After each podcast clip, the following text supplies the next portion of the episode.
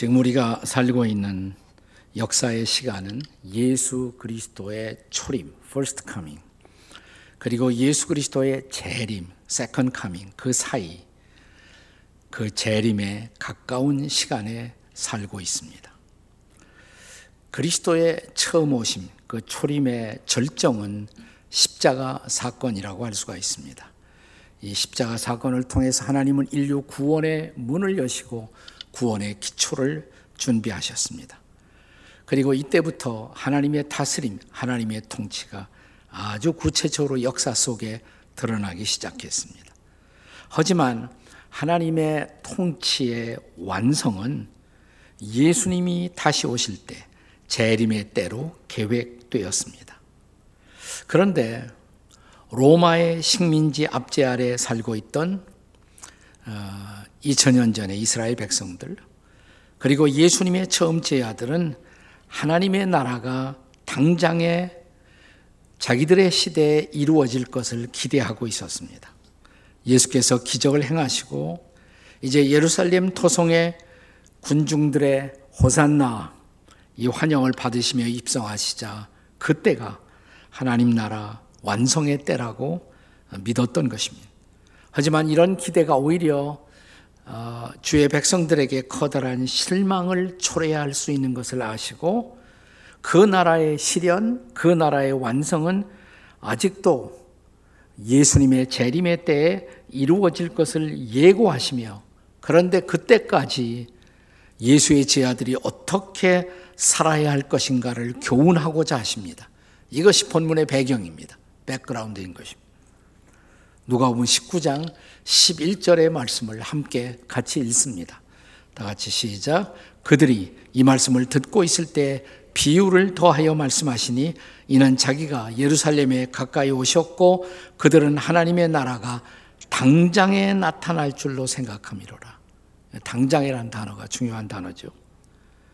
그리고 이어서 예수님이 한 이야기를 시작하십니다. 어떤 귀인이 한 소중한 한 분이 왕위를 받기 위해 먼 나라로 떠나가시는 이야기. 그분은 완벽한 왕으로서 왕의 통치를 실현하시기 위해 다시 돌아올 것을 말씀하십니다. 마침 이 이야기가 그 당시 말씀을 듣고 있었던 사람들에게 실감이 났을 거예요. 왜냐하면 그 당시 이스라엘 땅, 팔레스 땅을 다스리고 있는 사람들, 어, 그들은 로마의 통치 아래 있었기 때문에 그들이 팔레스타인의 왕이 되기 위해서는 로마까지 여행을 가야 돼요. 그 로마의 황제에 거기서 허락을 받고 돌아와 정식 왕위에 즉위하곤 했었던 것입니다. 저 유명한 헤롯 대왕도 그렇게 했습니다. 벌써 수년 전에. 그리고 이제 헤롯 대왕이 죽습니다. 그 아들이 팔레스타인의 땅을 나누어 소위 분봉왕으로 왕위에 즉위하는데 그들도 헤롯 다 왕이 했던 동일한 절차를 요구받고 있었어요. 지금 예수님은 오늘 본문의 말씀을 여리고라는 곳에서 말씀을 주시고 있었는데 그 당시 여리고에는 헤롯의 아들이었던 헤롯 아켈라오가 궁전을 짓고 있었습니다. 아름다운 궁전을. 그리고 그는 이제 로마로 가서 로마 한번 갔다 오려면 그 당시엔 수개월이 걸려요. 자, 로마의 황제의 허락을 받고 왕위로 돌아올 계획을 세우고 있었던 것이 그 당시 팔레스타인 땅의 모든 사람들이 알려진 사실이에요. 이런 역사적 배경에 근거해서 예수님이 비슷한 이야기를 하십니다. 나도 왕이다 이 말이에요. 그런데 내가 온 나라를 통치할 왕으로 다시 돌아올 때 그때까지 나의 제자들이 나의 백성들이 이 땅에서 어떻게 살아야 할 것인가를 말씀해 주신 것. 이것이 바로 오늘 본문의 소위 문화의 비유인 것입니다. 자, 여기 열 사람의 종에게 한 문화씩 그렇게 모두 열 문화를 나누어 주시죠. 그러면서 내가 돌아오기까지 장사를 잘 하라 이렇게 부탁을 하십니다. 12절 13절의 말씀을 함께 같이 읽겠습니다. 다 같이 시작. 이르시되 어떤 귀인이 왕위를 받아 가지고 오려고 먼 나라로 갈 때 13절 그 종 열을 불러 은화 열 문화를 주며 이르되 내가 돌아올 때까지 장사하라. 당시 한 문화의 가치는 한 200데나리온, 200데나리온은 어, 그때 지역에 따라 조금씩 가치의 환산이 달랐습니다만은 노동자들이 3개월에서부터 6개월까지 쓸 수 있는 돈이에요. 그런 품삯입니다. 그렇게 많은 돈은 아닙니다. 그거 가지고 장사를 하라는 것입니다. 자, 어느새 시간이 흘러 왕이 돌아올 때가 되었습니다. 이제 본문의 15절의 말씀을 같이 읽겠습니다. 시작. 귀인이 왕위를 받아가지고 돌아와서 은화를 준 종들이 각각 어떻게 장사하였는지를 알고자 하여 그들을 부르니 왕이 돌아왔습니다. 결산의 시간이 된 것입니다. 그런데 우리가 이 비유를 듣는 순간 비슷한 예수님 말씀하신 또 하나의 비유가 연상되지 않습니까? 무슨 비유? 탈란트의 비유. 네, 마태복음 25장에 탈란트의 비유와 유사한 것을 발견합니다. 사실 이 두 개의 비유를 분석해 보면 같은 점도 있어요. 다른 점도 있습니다. 그러나 이 두 개의 비유가 결산의 시간을 말하고 있다는 것은 동일합니다. 자, 오늘은 한 해의 마지막 주일입니다. 앞으로 며칠은 한 해를 결산하는 날들이 되겠죠. 우리 가정도, 우리의 일터도, 우리 교회도 결산의 시간을 맞이하고 있습니다. 자, 이 결산의 시간에 오늘 본문에 주님이 말씀하신 문화의 비유를 통한 중요한 세 가지의 레슨을 생각하고자 합니다. 첫째 레슨은 작은 일에 성실해야 한다는 것입니다. 따라서 하십니다. 작은 일에 옆에 사람 쳐다봐요. 성실하셨습니까? 네. 자, 우선 이미 언급한 이 달란트의 비유와 문화의 비유가 공통적으로 강조하고 있는 것. 그것이 바로 작은 일에 대한 충성 혹은 작은 일에 대한 성실성입니다. 본문의 17절의 말씀을 읽습니다. 17절 다시 시작. 주인이 이르되 잘하였도다. 착하고 충성된 종이요. 네가 작은 것에 충성하였으니 열 고울의 권세를 차지하라. 아, 이게 문화의 비유예요. 자, 이제 달란트의 비유. 마태복음 25장 21절의 말씀을 읽습니다. 다 같이 시작. 그 주인이 이르되 잘하였도다. 착하고 충성된 종아, 네가 적은 일에 충성하였음에 내가 많은 것을 네게 맡기리니 내 주인의 즐거움에 참여할지어다. 여기 강조점이 동일하지 않습니까? 여기 우리말 번역에 충성된 종 할 때 충성된이라는 말은 영어로는 faithful이에요. faithful. 그러니까 이 단어가 뭘로 번역될 수가 있습니까? 성실한 종. 충성과 성실은 같은 말입니다.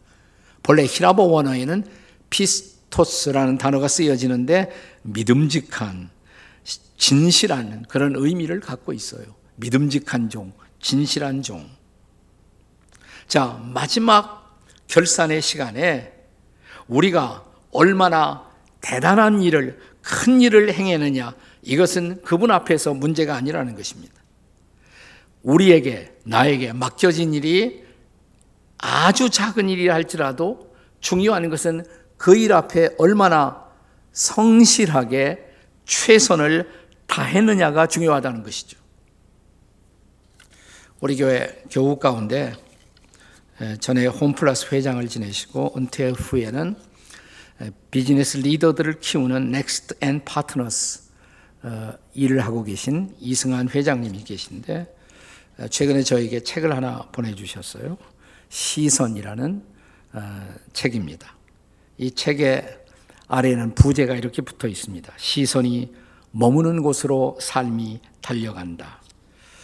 어, 굉장히 좋은 책이라 은혜를 많이 받았습니다. 여러분도 한번 읽어보시면 좋겠습니다.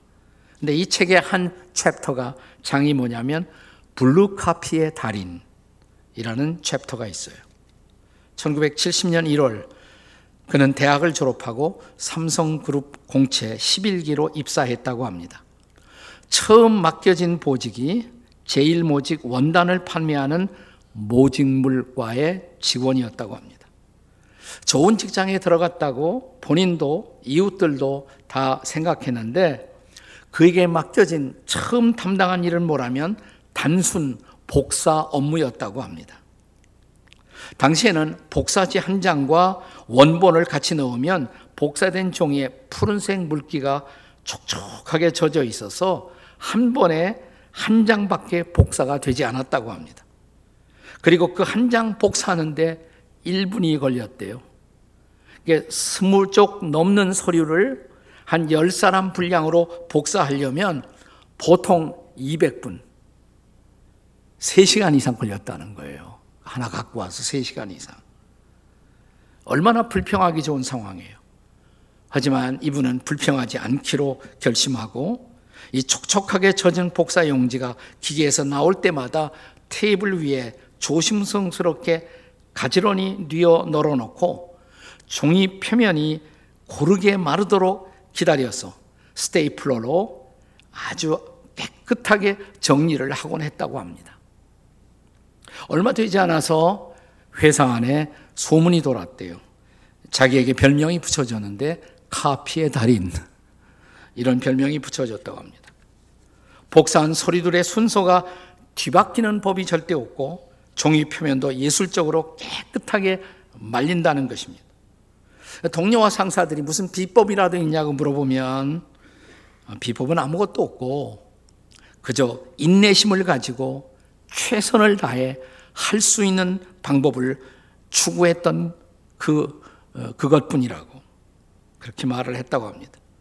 하루 종일 복사만 하고 있어도 시간이 아깝다든지 내가 이런 하찮은 일을 하려고 이 회사 왔나 이런 불평은 전혀 하지 않았다고 합니다.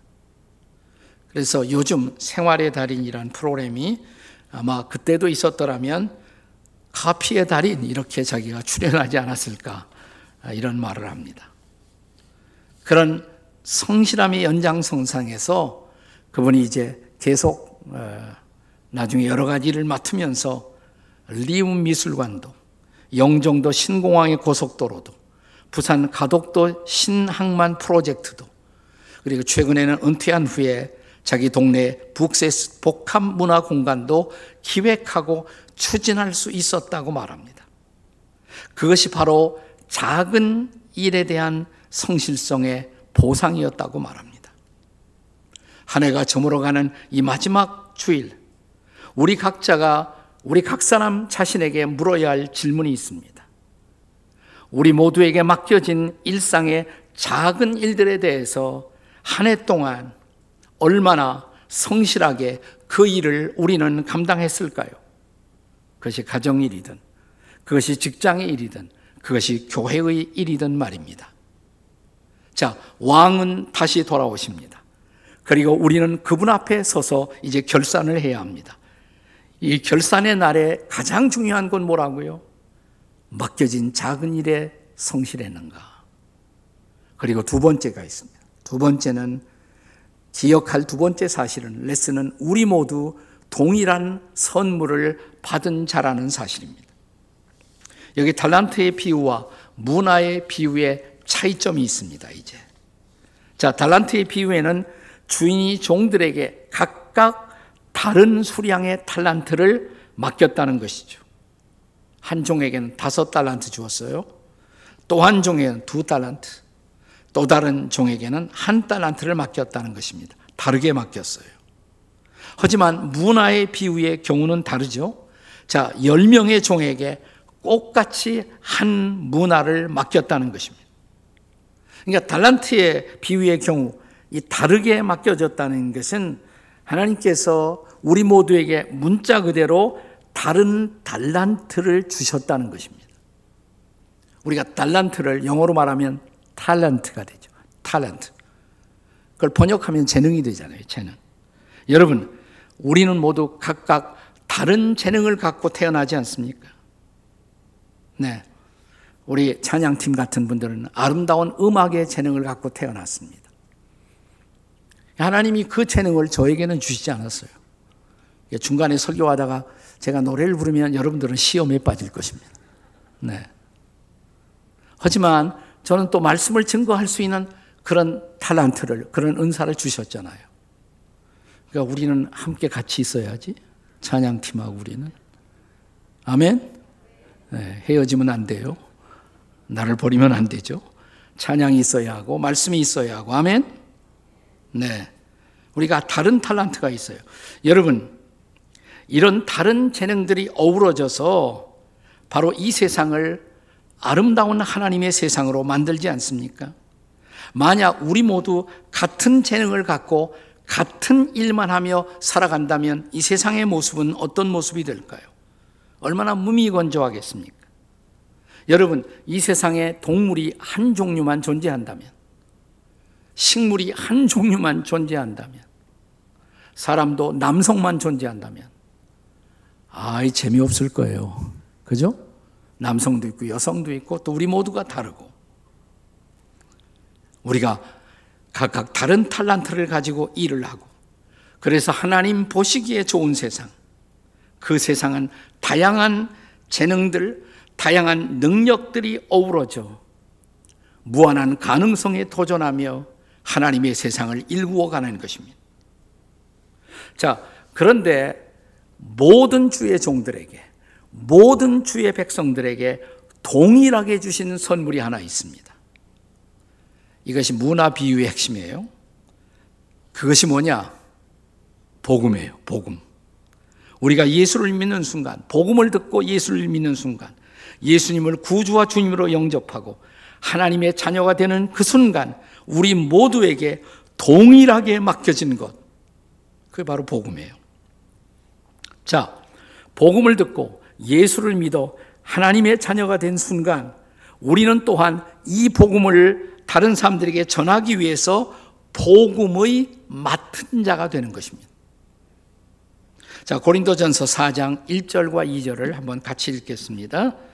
자, 다 같이 읽겠습니다. 시작. 사람이 마땅히 우리를 그리스도의 일꾼이요 하나님의 비밀을 맡은 자로 여길지어다. 그리고 맡은 자들에게 구할 것은 충성이니라. 자, 여기 우리 모두가 하나님의 비밀, 이게 복음을 말하는 것이에요. 복음을 맡은 자, 복음의 비밀을 맡은 자라는 것이에요. 그래서 이 복음을 이웃들에게 전하도록 나를 구원하고 내 인생을 변화시키고 내 인생의 의미를 주었던 이 복음을 또한 이웃들에게 전하도록 복음을 맡겨주셨다는 것입니다. 맡은 자들에게 구할 것은 충성이라고. 결산의 날, 우리 모두는 우리를 구원한 이 복음을 우리의 이웃들을 구원하기 위해서 복음을 전하는 일에 얼마나 성실했느냐를 결산해야 한다는 것입니다. 최근에 아주 의미 있는 책 한 권이 출간되어서 소개하고 싶습니다.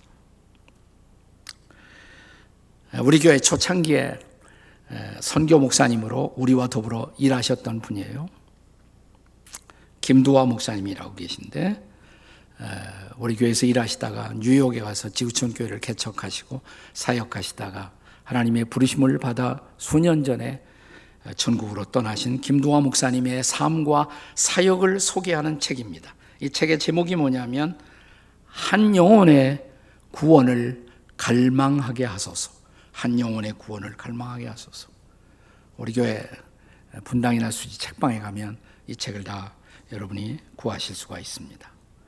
이 김도화 목사님은 목사님이 되기 전 전도사 시절 아니 그 전에 극동방송 PD로 일하신 때가 있었어요. 그때부터 제가 그분을 알아왔습니다. 제가 이렇게 목회를 하면서 제 곁에 수많은 사역자들이 지나갑니다. 수많은 교인들이 지나갑니다. 그런데 정말 한 영혼을 사랑하고 복음을 전하는 일에 최선을 다했던 한 사람, 그러면 저는 여지없이 김도화 목사님이 생각이 나요. 네, 그분의 이미지. 네, 코스타 같은 데 가면 학생들을 붙들고 밤 12시가 넘어서도 한 사람에게 성경을 열어 구원의 확신을 심고 있었던 분. 네. 워싱턴에서도 또 제가 지구촌교회를 개척할 초기에도 선교 담당으로 일을 하셨는데 선교사님들 한 사람 한 사람을 그분들이 열방에서 복음을 전한다는 사실 때문에 그렇게 선교사님들을 잘 섬겼어요. 뉴욕에서 목회를 할 때 제가 가보니까 걱정이 생기더라고요. 선교사님 한 분 오면 어, 그분에게 자기의 주머니를 들어서 모든 것을 다 드려요. 그 다음날 생계가 걱정이잖아요.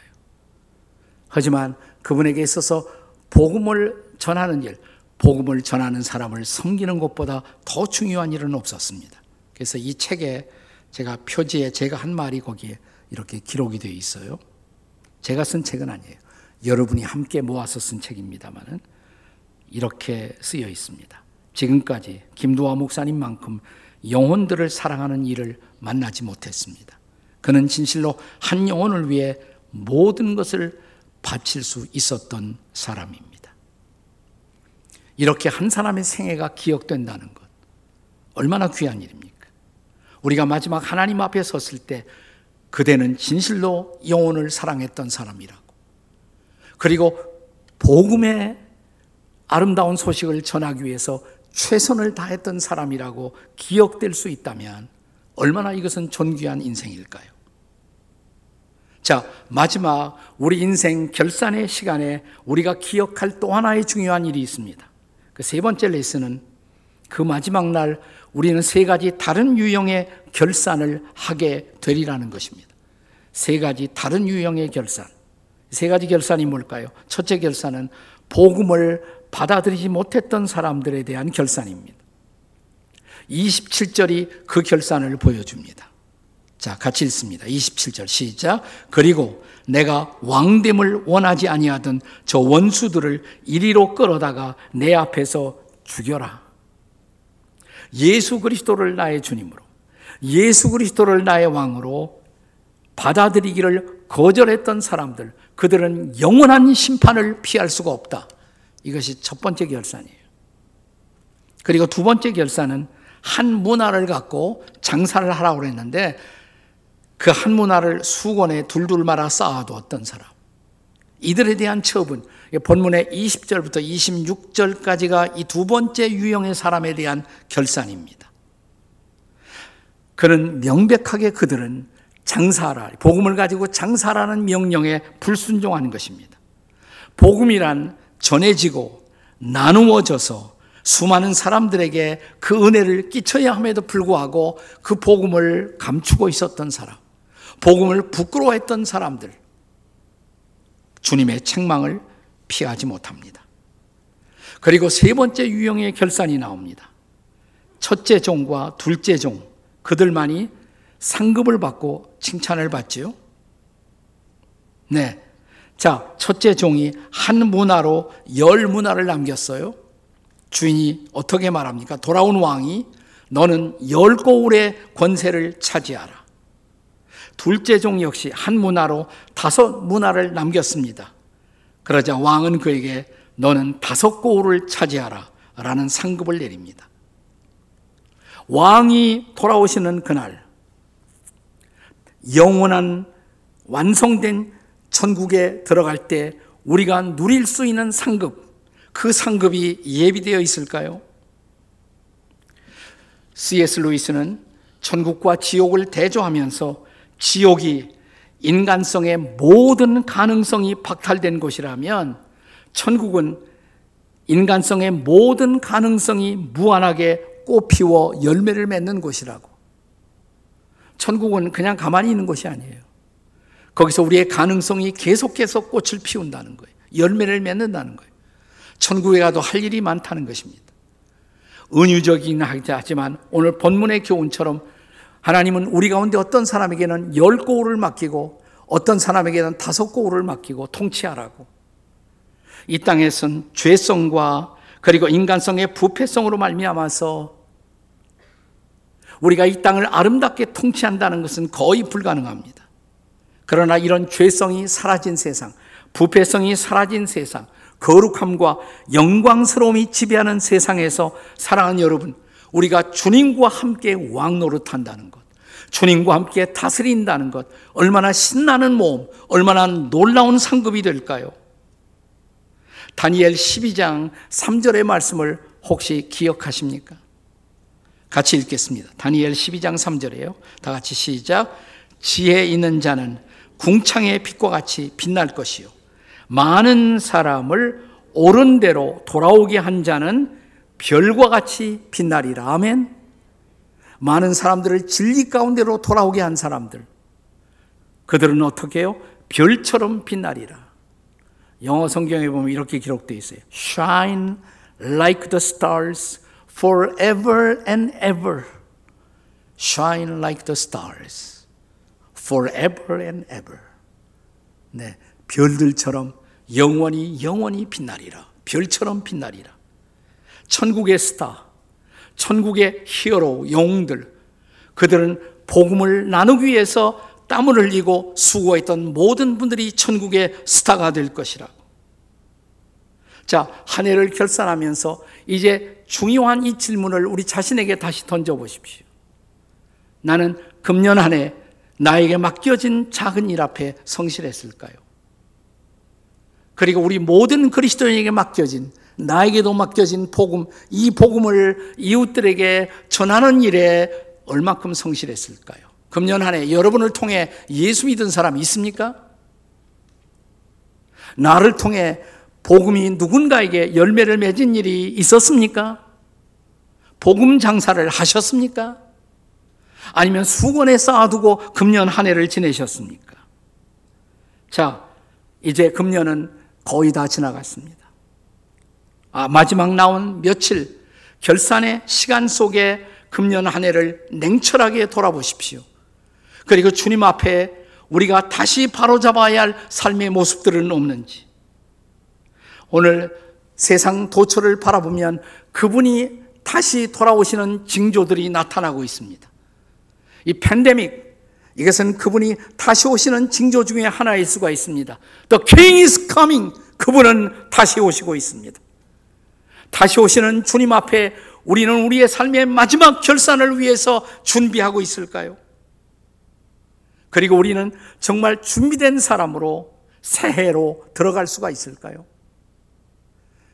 주님 앞에 불성실했던 금년 한 해를 돌이켜보면서 주님, 내년은 좀 더 성실하게 맡겨진 일을 감당하겠습니다. 그리고 할 수 있는 가능성과 시간을 갖고 전도하며 새해를 맞겠습니다. 이것이 저와 여러분의 주님 앞에서의 각오요, 결단이요, 헌신이 되기를 주님의 이름으로 축원합니다. 그런 분들에게만 Happy New Year. Happy New Year. 네.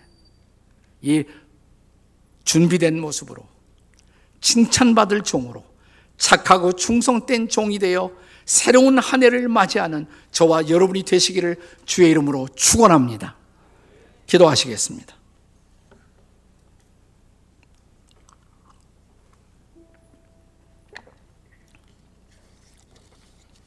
하나님 아버지, 돌이켜보면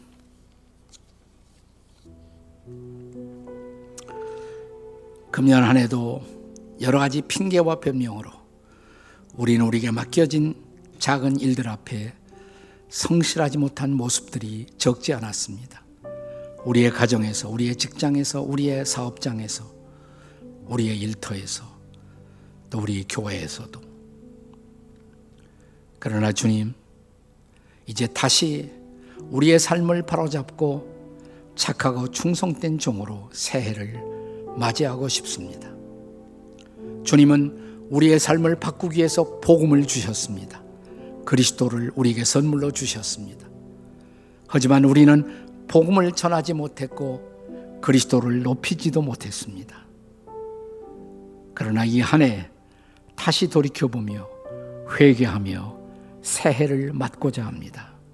새해에는 전도하겠습니다. 성령님 도와주시옵소서. 그리고 준비된 자로 그 새해를 맞이하게 도와 주시옵소서. 우리 주 예수님의 존귀하신 이름을 붙들고 우리가 기도하겠습니다. 준비하겠습니다.